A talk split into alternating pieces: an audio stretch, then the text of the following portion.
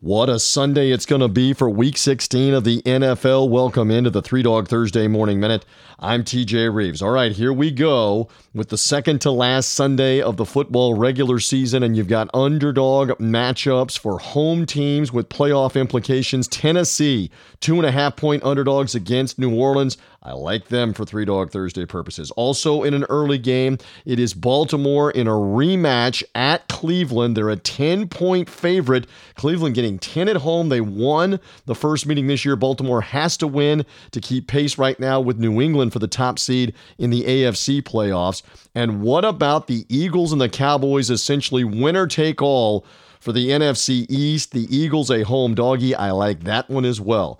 Again, find our show at 3dogthursday.com. Subscribe on iTunes, Stitcher, Spotify, Google Podcasts. As always, we're talking underdogs right here on Alexa with the Three Dog Thursday Morning Minute.